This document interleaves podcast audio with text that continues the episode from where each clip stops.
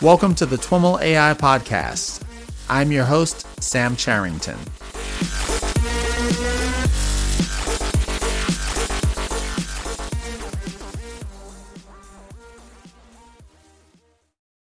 All right, everyone. I am on the line with Osonde Osoba. Osonde is an engineer at the RAND Corporation and a professor at the Pardee RAND Graduate School. Oshunde, welcome to This Week in Machine Learning and AI. Glad to be here. Uh, awesome. So you did your PhD in machine learning, and now you spend quite a bit of your time working on the policy implications of machine learning and AI, in particular with regard to ethics, among actually rolling up your sleeves and doing some model development. Tell us a little bit about your background. Oh, uh, yeah. So I'm I did my engineering degree at uh, at USC, University of Southern California, across town from where I am. I'm in sunny Southern California, uh, in Santa Monica by the beach. But uh, yeah, so at, at USC, I was I was focused on more theoretical aspects of learning algorithms. Uh, so I was trying to figure out how to improve machine learning algorithms, statistical learning algorithms using using the careful injection of noise. And it was a very theoretical type of thing. And when I was finished, I wasn't quite sure what to do with myself. Uh, so yeah, it's one of those things where you could either go up, up, to Silicon Valley and do some work for, for a commercial entity or figure out something to do in academia. I sort of found a halfway point at RAND. RAND is a public policy think tank, although they don't, they don't like the word think tank. We do a lot of um, thinking about policy problems. Our, our mandate at RAND is to improve decision making through objective analysis. And so I had worked there over a summer while I was in graduate school looking, while I needed money. So I worked there for the summer. And I figured uh, it was a pretty good fit. So I went back there and it was just around the time when um, lots of government agencies, lots of um, um, people across the country are starting to think about machine learning and the implications. And so uh, I, I hit the ground running at RAND, just deploying models, deploying machine learning models to answer diverse policy questions. And um, my growth at RAND has basically been me recognizing, using my technical skills, but recognizing some of the normative implications and trying to address them, the normative implications of using AI and machine learning in public policy spaces. So I try to balance both now. Uh, it's been an interesting ride, I guess. And you recently returned from the Deep Learning Indaba. Tell us, what did you present on? Yes, uh, so so um, I they they asked me because I had written some stuff on the issue of bias in, in algorithmic systems. Uh, I, I, was asked to talk about more broadly. Well, if you think about it, the the question of of bias, or what we call bias or equity in, in the use of algorithms, it's a it's a it's an ethical question because there are ethical norms that we're trying to say, okay, do our systems um, adhere or do they violate those ethical norms? And so in the past year, I've been trying to broaden that, that discussion quite a bit, not just from, not just on questions of ethic of bias, but also questions of ethics more broadly. And so the question becomes, when a commercial entity, when a public entity decides to use machine learning for a particular decision problem, what are the ethical what are the ethical constraints they should be they should be looking into? What are the frameworks for for by which they can judge themselves to make sure that they're not violating X, Y, Z ethical constraints. So my my talk at the Indaba was trying to make that more formal as opposed to just a just this um, touchy feely discussion of ethics that often goes on. Try to keep, give formal, at least concrete frameworks by which people can think about these things. Uh, I, I, like the sound of that. Were there? It sounds like there were a number of frameworks that you presented. Uh, was there a specific number of them? Uh, have you kind of categorized the, the framework space, if you will? Uh, I have not. If I had done that, I, I think I would be very happy. But uh, I, I, mean, that's like no, that's a huge, a huge task. But one of the things I, I relied on in discussing this was um, some of the work by Shannon Vallor out of um, Santa Clara University, and the the idea here is that um, if you if you if you try to impa- impose normative prescriptive ethics on the system, that it's not always, it doesn't always work. Like coming up with the, the universal ethical law for guiding tech practice, tech development is not, it's not usually an easy or a feasible task. So we went through this process where we went, okay, instead of trying to say this is how this should be, instead of imposing um, norms on, on just um, unilaterally, we tried to elicit the norms from case studies. So the first part of the conversation at the at the Indaba was, okay, here are here are a couple of case studies where people were thinking about using using algorithms in, in a particular decision process, help people build their intuition on where the ethical ethical um, flashpoints might be.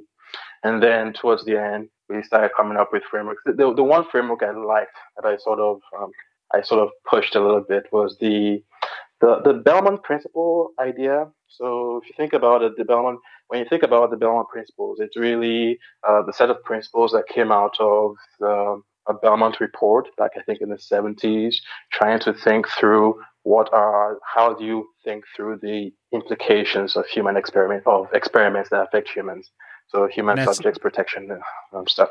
And, and so part Belmont? of the, the Belmont, yes, B E L M O N T. Okay. So, so part of the on the understanding I was trying to pull into the space is every time you develop an algorithm to answer a problem that affects lots of people, that's in a sense a social experiment. It's a it's a social experiment that affects lots of human subjects. So it's not it's not doesn't seem too too far of a of a step to say that you should at least try to judge those new applications according to the Belmont principles. And so we have things like uh, the Belmont principles are uh, it's basically your Hippocratic oath in taking it a little bit further. So the basic one is do no harm. And there's the then the other one is um, make sure your application is just, and then um, the third one is respect autonomy. Now those sound very abstract and highfalutin, and so one of the things, one of the tasks I, I gave myself was to try to um, those, make those more concrete in the case that is we're talking through at, at the deep learning in, Indaba. And so the first one, you know how was actually interesting because for the most part, we all think we are doing the best we can. So the I, I think we we decided that we we limited not just to doing no harm, but do no foreseeable harm. Understand that we don't always we are always able to to understand the impact a new piece of technology, a new piece of model, a new model has on a particular space. So those are the types of conversations. So case studies to to, to prime intuitions, um, building building up, um, suggesting frameworks like the Belmont principle, at least the Belmont principle frame to help us um, frame new new thinking on new applications, and just trying to get general takeaways, general understandings for flashpoints, and thinking about ethics and technology practice. What what were the case studies that you went into? Ah, so yeah, let's see. This was like two, two, three weeks ago. Uh, the first one was, I guess, uh, we're trying to to. So this this is a, a uh, currently famous, currently popular, or infamous is the right word. Should people use facial recognition technologies for profiling at borders? That was the the first one, and we're one of the things I was trying to do there because it's an I, I work mostly in the United States the deep learning Indaba is is a more um, international community. I, I sent out a, a, survey to try to get to try to get people's people's uh, perspectives on these types of questions earlier on. Okay. And I, I made it I made it such that the survey was was tagged based on where what part of the world these people um, the survey respondents identify with. Oh, so we had people like and the, the idea is that we increasingly we are having this issue of uh, of value pluralism. So let's let's walk through the the chain there. The first part of the chain is well questions of equity, questions of bias. Those are normative ethical questions. The second part of the chain is that well different parts of the world have different ethical norms by which they live. It's a very cultural thing.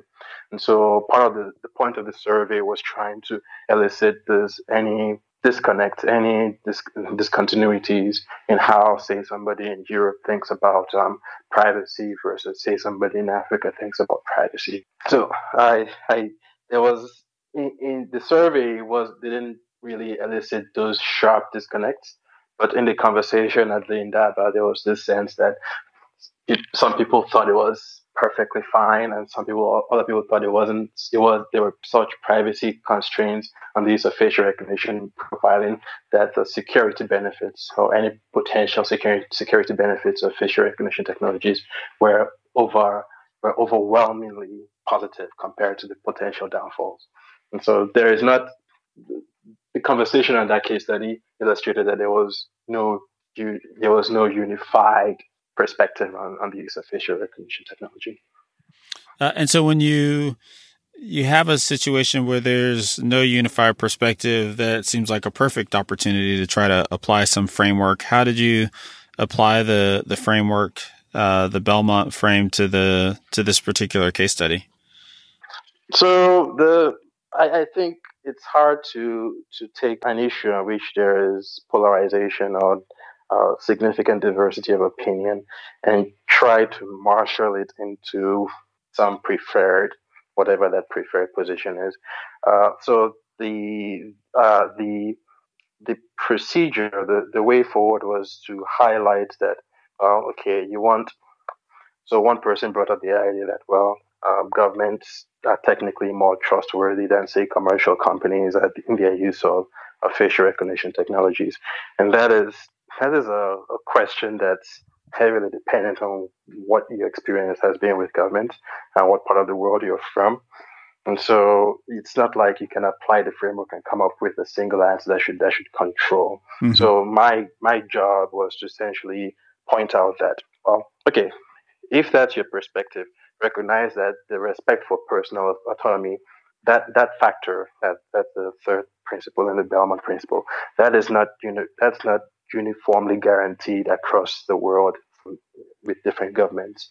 And so every time you're making decisions, it's not a it's not a question that oh you should always use facial recognition technology. It's more a question of when you're thinking about it, ask these questions, these types of questions, and that might help you make more contextual, context sensitive um, um, answers to those to to whether you should use the technology or not. Hmm. Is that the same kind of process that you would walk one of your uh, client through? Do you, do you find that they that they want more concrete answers, or do they want uh, kind of these experiences that help them understand the the scope of the issues? I think in general, when you're when when you're answering questions on uh, on behalf of somebody else, there is a balance that needs to be struck. You want to relay strong, useful insights, strong, useful frameworks for proceeding when you leave the room. But at the same time, there is a there is an expectation that you give them concrete answers, or at least somewhat concrete answers to the issues that they're facing. So I try to strike a balance between the two. So um, when somebody asks me, usually when I'm working on on so the the presentation was a little bit um, the deep learning in that presentation was was at a higher level of abstraction than I would normally work at because I at, at that point I'm trying to present as much insight, as much um, abstract insight as possible. Um, in, in actually talking to clients and actually talk, dealing with governmental clients, I would prep, I would usually start with a concrete demonstration of, um, okay, this is this is a facial recognition technology you're trying to use, you're suggesting that you might want to use. Well, um, these technologies have X, Y, and Z, X, Y, and Z um, characteristics.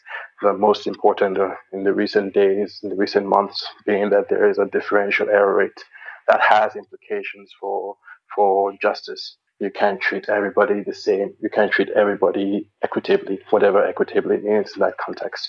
And how does that affect your procedures, your operations, and what do you intend to do to deal to address those those um, equity constraints, those equity concerns. So usually I'm working, at least I'm talking to clients at that level, at a more concrete level of um, of detail. But the goal is not just to give them give people one-off answers. The goal is to have useful abstractions that help make sense of the world, so that when somebody else comes with a similar type of problem, you can give them interesting answers, informed answers. What types of clients are these generally, and what types of questions are these generally, and who's who's generally the the actual client? Uh, you know, what is their role? people's experience at, at RAND differ. Um, it's one of those places where you make you make your own way. Um, my my projects, most of my projects tend to tend to be um, focused on questions I think are important as opposed to client driven. But in general, RAND as a whole has clients. Um, our biggest clients are in the half, about just under half our work um, comes from what we call the federally funded research and development centers. Um, we have three of them, or I think we have four now. We have one for the U.S. Army, one for the U.S. Air Force, one for the Office of the Secretary of Defense, and one for, for DHS. And so we would generally take on a, a series of a portfolio of strategic and tactical research problems for those four those four clients or subsections, subdivisions of those four clients.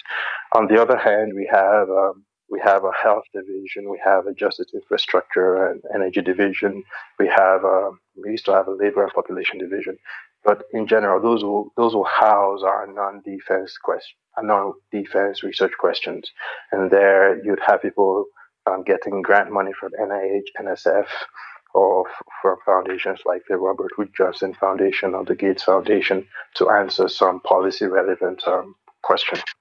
There, there isn't as much detail. I'm hesitant to go into a lot more detail about the nature and of the clients and the types of questions they're going into because uh, that might become a bit sensitive. Sure, sure. No, that that helps me understand the the broad process by which folks are coming to you and the the types of questions that they might be looking for. At the Indaba, you presented this one uh, framework. Are there other frameworks that you've relied on to address similar types of uh, ethical issues? Uh, so the, there is one that I tend to. Uh, it's not so much a framework. Uh, well, I guess it's a framework in a sense. Uh, so oftentimes uh, when people in the in the fairness, accountable, transparent machine learning, or generally the AI policy space, think about um, machine learning models. They generally think about it as single monolithic algorithms, single monolithic models that are solving decision, single decision questions. Um, increasingly, there there is this issue of uh, systems level thinking. Like even if every algorithm in a particular system is is bi- is unbiased, is is transparent, and all that stuff, it doesn't mean that the outcomes on, from the entire system are necessarily going to um, are, are, are going to be uh, fair, unbiased.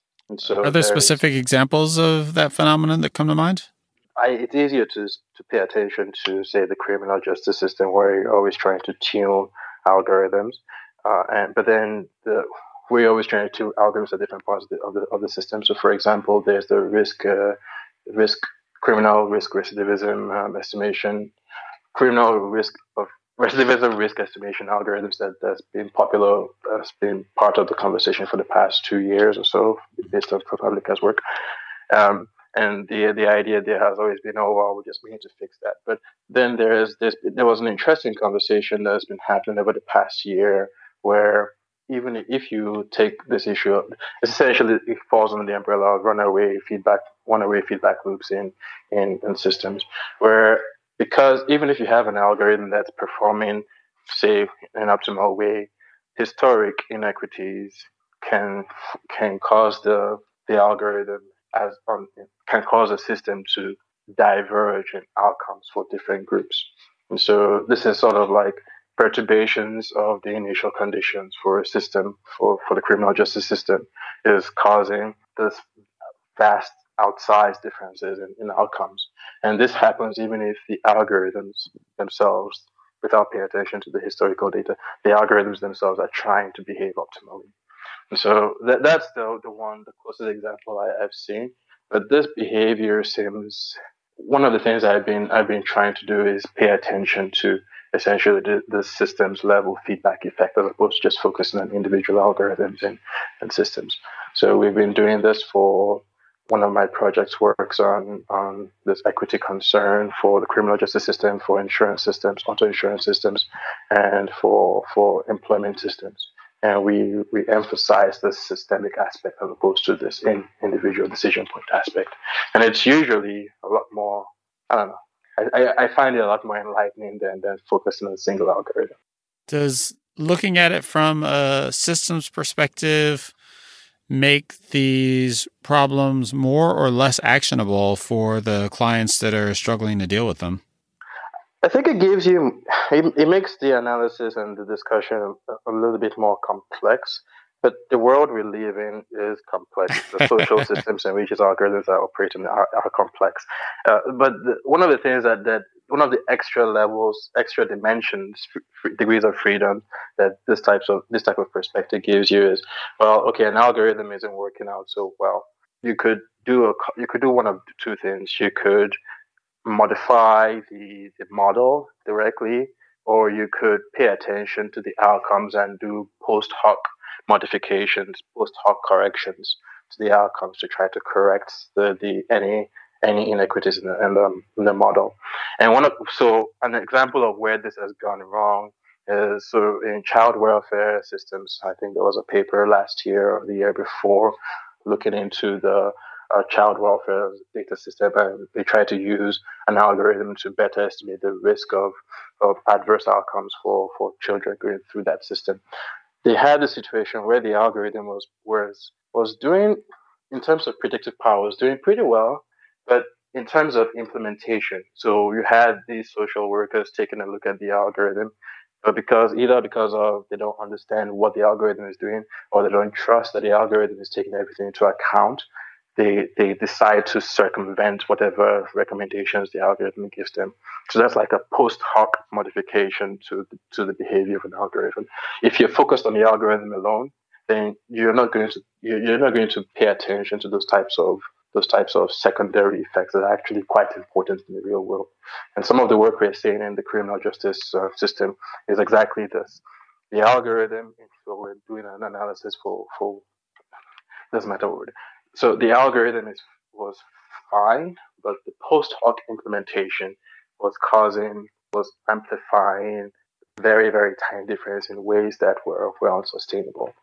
That is important going forward as we start thinking about where algorithms fit in, in systems. I guess it's a long it's a long way of saying yes, it's more complex, but it gives you more degrees of freedom to play to try to intervene to correct mistakes. Right, right, right. So yeah, taking a step back in dealing with these kinds of problems, you've mentioned two tools that you use. One is applying frameworks like Belmont. Another is taking a systems thinking approach to looking at the problem. Are there other uh, tools that you use in this way? I mean, I'm still I'm still developing my thinking. Could I say that there are other tools? Not so much. One of so there, there is another space in which um, uh, in which I've, I've I think people have been trying to think of frameworks, and this is the part question of how do you regulate the free use of, of algorithms? Should you regulate the use of algorithms, and even if you wanted to, how would that work? And so the the standard the standard approach to regulation has always been impose laws, um, give give impose laws saying either you can do this or you can't do that. Um, increasingly, for, for spaces where compliance is hard to, to assure, there is the idea of where compliance is hard to assure and where norms are actually more important than, than hard regulations, the idea of soft governance approaches becomes more, is beginning to get more attention. Um, I think the, the, the, the, the regulatory scheme, the frameworks for regulating the proper or the, the, the beneficial use of algorithms, that's still, there's a lot there, but there's a lot of thinking going on there, but not much. There isn't as much hard and I guess there, there aren't as much proven frameworks that I can point to. If you kind of take that thought exercise around soft regulation and establishing norms and try to take on a broad issue like algorithmic transparency, you end up in likely a very different place than something like a, a GDPR. How how would you like compare and contrast the solution that you might end up with a, a soft regulatory approach and and something like GDPR? Hmm, that's an interesting question. I imagine that um, this this is me um, um, giving uh, my my best educated guess, not necessarily the correct answer to this. Um, I imagine so. The thing about soft regulations is that you're trying to build norms and you're trying to build consensus that that a broad coalition of people can agree to, a broad coalition of players can agree to. Um, the general thing about um, broad coalitions decision making that that require based on broad coalition building is it's going to be a weaker weaker regulatory framework. But if you're working in a highly polarized, highly fractionated space, maybe that's the best you can do. GDPR is interesting because they come at it from a from a strong normative frame. The idea that uh, the consumer is key, that privacy is, is is is not an absolute right, but it's it's a it's a highly prioritized right, and uh, that uh, the people are central as opposed to the companies. That controls, and it's an interesting and an important perspective. It's one. It's a perspective that's been missing from the history of American American technology innovation, specifically when it comes to uh, data-driven data-driven innovation. Uh, but I don't I don't think a sub governance framework would have come up with that. but then you have to worry that sometimes, the, the, uh, okay, here here's the, the, the driving follow up question. Uh, are there spaces where trying to assert a primary normative frame is the best solution to getting compliance? Uh, so one of the things about GDPR is there is a question of whether it's going to drive fragmentation in, in regulation. So you have United States is so California is following GDPR's footsteps, um, but the United States as a as a federal system doesn't seem to be able to or want to or have the want to is a strong term to apply to a system.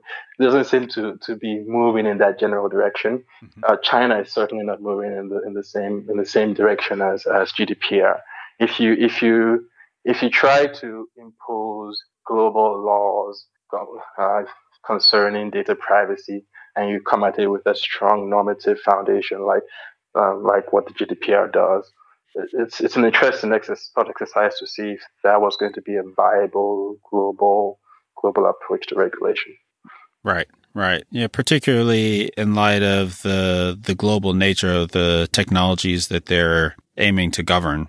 Interesting. And so you spend roughly half your time on kind of these broad ethical and, and policy issues and another half of your time at Rand on, you know, model development and kind of rolling up your sleeves and, and building systems or proofs of concepts for clients. Uh, is that work also in this domain? Are you exploring explainability models and transparency, that kind of thing? I, I'm a bit more exploratory in, in my technical work, largely because um, for me, the technical development keeps me honest. And when when I when I when I try to talk about uh, the policy, regulatory, and ethical framings, if I don't have a technical understanding, I, I think I'm generally off base. If I don't try, if I don't keep that understanding, um, but um, for in terms of the actual types of technical models, I tend to pursue. Um, so there are stuff on the explainable stuff. So um, there isn't as much. So DARPA DARPA has a program on this. Uh, a program on explainable AI, and we talk to them a couple of times. So everybody talks to them to, to see what they're thinking. Um, but I, I tend to my my my perspective on it is a little bit. I think the models I try to build to address that are a little bit more exploratory than what is probably the rain and stuff. Um, in general, I think where I've spent most of my thinking has been, most of my technical thinking has been on um, two things. Um, older models. So, so there, this issue of explainability in, in machine learning models, it's sort of, I, I, work with, with people who, who grew up in the heyday of the 80s AI, AI boom. It, it's sort of throwing back to that phase. So back then you had these systems, expert systems that were super explainable. They could do forward inference like most of our machine learning models can do, but they could also do backward inference in the sense that you give it a state of uh, an output state and it can give you a set of likely input states that have caused, which is one form of explanation. So in the sense, those older systems were better at it than the current systems.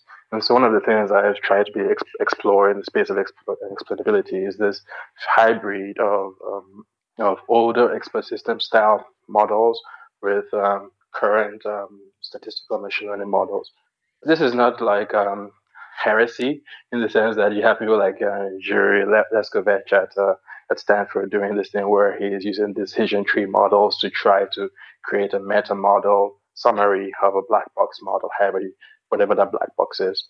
But my approach is is to uh, refer more to uh, what they call fuzzy systems. Uh, so fuzzy systems were these old expert expert systems based model that were more that were used often for for for linguistic mapping between if and then parts of sets of of, um, of systems. And so the idea there is to take a black box model, create a gray box model that's a bit more explainable, that sort of summarizes that black black box model, and sort of see if you can get better explanations using that gray box model. Um, I think um, there are a couple of so I mentioned Leskovec's approach to that. There's also um, Lipton's work on born again networks. I think trying to address it in a similar way. So so, but then these are all exploratory type of models to see what's possible, what's feasible. But the other, the, the one I actually care about, well, care about is the wrong term. I care about all these models a lot. the one I actually spend a lot of time thinking about is um, um, the use of machine learning um, models, or at least AI style models, to uh, try to answer strategic questions in complex adaptive systems. So you have the situation where you have take, uh, let me try to give an, uh, a useful example. So uh, I wrote a paper a while ago, I think a year or two ago, where you had you had a bunch of experts across the world who have thought very carefully about um, what does it take for a local population to begin to support terrorism. So they call it a public support for insurgency and terrorism model. So you have all these experts um, pulling their, their insights to, to come up with, with interesting factors and interesting dynamics for how this might work. But that's all linguistic, that's all unstructured data. So one of the things I've been trying to do, and if you think about what, what RAND does, RAND is very focused on trying to improve decision making, even in those types of complex domains where expertise is rare and is always nebulously defined, nebulous in the sense that it's not it's not crisply defined in terms of data. So I'm trying to come up with models AI models that that that take those type that type of expertise and um, and uh, create quantitative models that allow you to explore and make better strategic decisions. And there's an old model, an old um, model from actually it's not that old. It's coming back. It's being used in medical diagnosis. It's it's called the fuzzy cognitive maps. So it allows you to fuzzy cognitive maps. Yes. Okay. Uh, it allows you to to formalize a, a complex decision space and allows you to explore what are the possible outcomes for different types of inputs. Mm, you, they, it's it's actually very interesting in the sense that yeah, I also did it. For, so they, I, I'm interested in this because it allows me to take my quantitative skills and apply to all these areas of, of research that are formally that, that usually resisted quantitative analysis. So I did it for terrorism, terrorism stuff, like trying to understand the dynamics of, of the support for terrorism. I recently did it for for a model of um, Graham Allison's Thucydides trap. To, I, I don't know if I I don't know if I pronounced that properly because I always write it up. I never actually talk about it. It's the Thucydides trap. So the idea that uh, when you have two powers, one rising and one one previously dominant, that there is a that there is a tendency towards towards um, that interaction ending in, in, war. So that's how the historians discuss it. But it'd be interesting to see if there is data to support that. So you have to create the create a model that represents that dynamics and explore it using using uh, clustering based methods to see whether it is actually the case that if the dynamics are such as the historians describe, you get an increased likelihood for war or not. In both of those examples that you cited, you know, particularly pre- having previously mentioned, you know, unstructured data, natural language, the, you know, the spaces are so incredibly broad. How do you begin to constrain them such that you can, you know, start to, to model? Uh, so uh, this is where it, it's really valuable to to work in a building full of non non-engineers, experts and PhDs who are non-engineers and anthropologists. Because what happens is um, I I walk into the building, somebody walks up to me, either a political scientist, usually a political scientist or an anthropologist. They walk up to me and say, "Oh, we have this this problem we'll be exploring probably over lunch. And we talk through it and I start thinking because I'm an engineer by by by temperament and by by by character, I start thinking, okay, what types of models, what types of quantitative models can I use to try to say something interesting about this this problem they're dealing with? And that's that's how that usually starts. And going back and forth, checking my checking my intuition, checking my modeling with with their expertise, usually uh, some sort of a solution, some sort of some sort of an approach begins to emerge, and because it's because this type of interaction is actually quite novel, uh, at least it's it's it's, it's something people tend to avoid because it's interdisciplinary work is sort of annoying. The language is different. It really is annoying. Like I said, I'm not joking on this. So it, it's much of what I, I end up doing is really low hanging fruit because if I claim to solve the really hard problems in those in the other spaces, uh, that requires a level of expertise I, I can't rightly I can't rightly claim to, mm. even if I'm talking to a lot of experts. Okay, okay. But, uh, but those are those are my those are those those two ex- explanation and and cognitive maps. Those are sort of my um, my pet project. I spend a lot of time thinking and developing models on that. Uh, for actual for actual work, um, we do things like uh, recently we had some work on use of um, uh, reinforcement learning and again and generative adversarial networks to try to develop um, uh, planning solutions in a in a in a in an agent-based simulation model. So it's that type of stuff that keeps me sharp and keeps me abreast. But uh, it's not. I don't need to produce like uh, production ready code on that type of stuff. uh, the whole space of applying machine learning to the to strategic decision making is, is, quite a, fascinating one. Uh, can you maybe take us into a, a, little bit more detail for either of the examples that you gave? Um, you know, what does the data look like that you ended up using? You know, what's the kind of the process? Hmm. Okay, so so um, the details. So what what happens here is that you're you're necessarily doing a hybrid type of model. Like you're trying to create a a model that takes either equal part expert expert elicited elicited uh, uh, structure and data informed structure, and you're trying to merge it into one. The last paper I wrote on this, um, we had we had um, for example uh, we demonstrated using like um, elicitation to to create a map, uh, a quantitative map that we could then use for forecasting and prediction.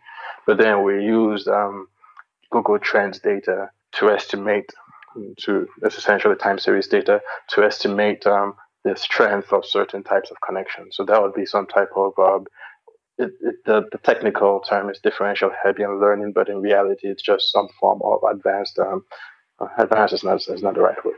It's just uh, an involved, um, unsupervised learning technique. Um, in general, there's that you have, and half the time the supervision has to, some of the supervision has to come from ex- expert, expert, expert elicitation. So it's sort of a semi-supervised in the sense that there is expert guidance for, say, the, the directionality of the edges, and so the maps I'm talking about, they're, they're essentially directed graphs.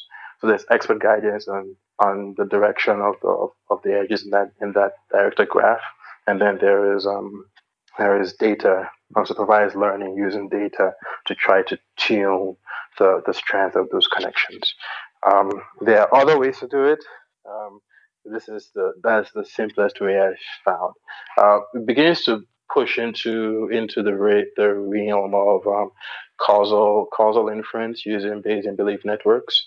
So they are trying to, I guess, it's causal knowledge discovery. That's technically what you're going to have to try to do.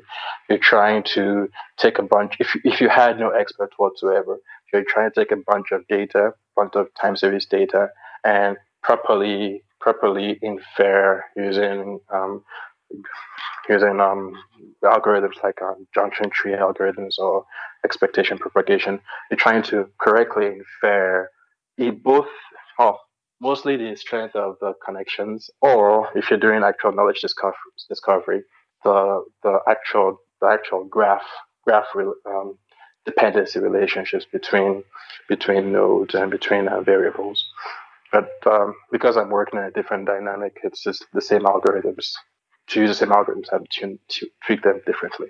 So I guess the, the best the best summary there is it's a form of causal knowledge discovery, causal inference, mm-hmm. using a different type of a different type of model. I'm so curious though about the the the data, for example, in the case of this, uh, trying to I even forget the way you framed the problem with the terrorism. Oh, public so so that that first paper was that that I I will not the that was entirely expert driven, expertise driven. So we had meaning not data driven. Uh, oh, it's a different type of data in a sense. It's a, it's a meaning, well, or rather, not, not, statistical. Not statistical, exactly. Got it. So okay. it's, it's a form of um, it's a form of. We had a corpus, a, a language corpus. The way technically you'd want to do this in a in a fully in a fully uh, in a full project would be to take a natural language corpus that's relevant to the topic of interest in this case terrorism um, create some identify the, the relevant keywords. So in this case there are things like uh, keywords related to how the, the local population feels the group is how legitimate the group the, the feel the group is uh, how acceptable the risks are. So you create um, filters language filters for those types of for those types of identified um, factors, and then you just basically look for co-occurrence of, of those filter of those um, of those filtered terms with other terms, and co-occurrence will create the, the more co- the more two two two types of terms co-occur, the more you put you increase the edge of the strength of the of the connection between those two things. So, in, in some sense, it's uh, it's using uh, kind of a, almost a graphical approach to sentiment yep. analysis yep, yep, across this corpus. Yep. Uh, do you have any recommendations for folks that are interested or intrigued about this? You know, the, the, these fuzzy models or applications of machine learning to strategic decisions or game theoretical applications. Where, where should folks start looking? Uh, so for the fuzzy models, for the positive cognitive maps, uh, I think the best the best discussion is still there is a, a, a summary book I think by Elpiniki Papa Papageorgiou in Greece. Um, it's out there. Uh, I can I can send the link later on. Uh, it's just a survey of fuzzy cognitive maps theories and applications, recent applications. Um, on on the the issue of well, on the issue of causal inference, I, I, I would say books like um, what's his name, Pearl's books on on causality. Um, in a different in a different tradition, I would say maybe uh, Rubin. Not, not it's not Rubin's books. There there are a couple of books on propensity score score methods that, that are relevant. So I, I have a ton of books, but I don't remember. I don't always remember the names, and I'm very trying never put on the spot. Uh, on the issue of strategic strategic uh, decision making using machine learning, I think um, so. That's that's an interesting area, largely because I feel like that's underserved in the literature. So um, I refer to I refer increasingly, at least while I was while I was working on that particular project, to a really old book by Axelrod. I believe it's David Axelrod, The Structure of Decision Making. And for that style of graphical graphical coalescing of, of expert knowledge, I, I haven't seen as much work, but there there are paper the fuzzy cognitive map papers do that. So we had the the first paper did a did a causal a cognitive map of how apartheid, how the economics and apartheid in South Africa are interrelated. Uh, so most of the interesting strategic uses of fuzzy cognitive maps they're still in papers, I think. Um, there, there is another area of so the, the, this algorithmic game theory idea, the idea of mechanism design to to try to solve some of the the, the incentive problems you're seeing. I think uh, Tim Roughgarden he has a book called Algorithmic Game Theory, actually. I think that's that's going to be that's going to be a, a, a an increasingly important area when we're thinking about um, feedback systems and and, and decision making. You're going to need some type of mechanism design process to try to incentivize people to act in specific ways. And you'll there you get to in algorithm with the use of algorithmic game theory, you get to throw in all your quantitative skills to try to improve improve decision making in a game theoretic setting. Um, I think Roughgarden's book is still the best in that space. Well, Osonde, thank you so much for taking the time to uh, to chat with me about this stuff. Really interesting stuff. Let's talk about it. All right, everyone, that's our show for today. For more information on Osonde or any of the topics covered in this episode, head over to twimlai.com slash talk slash 182. For more information on the entire Deep Learning Indaba podcast series, visit twimlai.com slash Indaba 2018. Thanks again to Google for their sponsorship of this series. Be sure to check out the 2019 AI Residency Program at g.co slash AI Residency. As always, thanks so much for listening and catch you next time.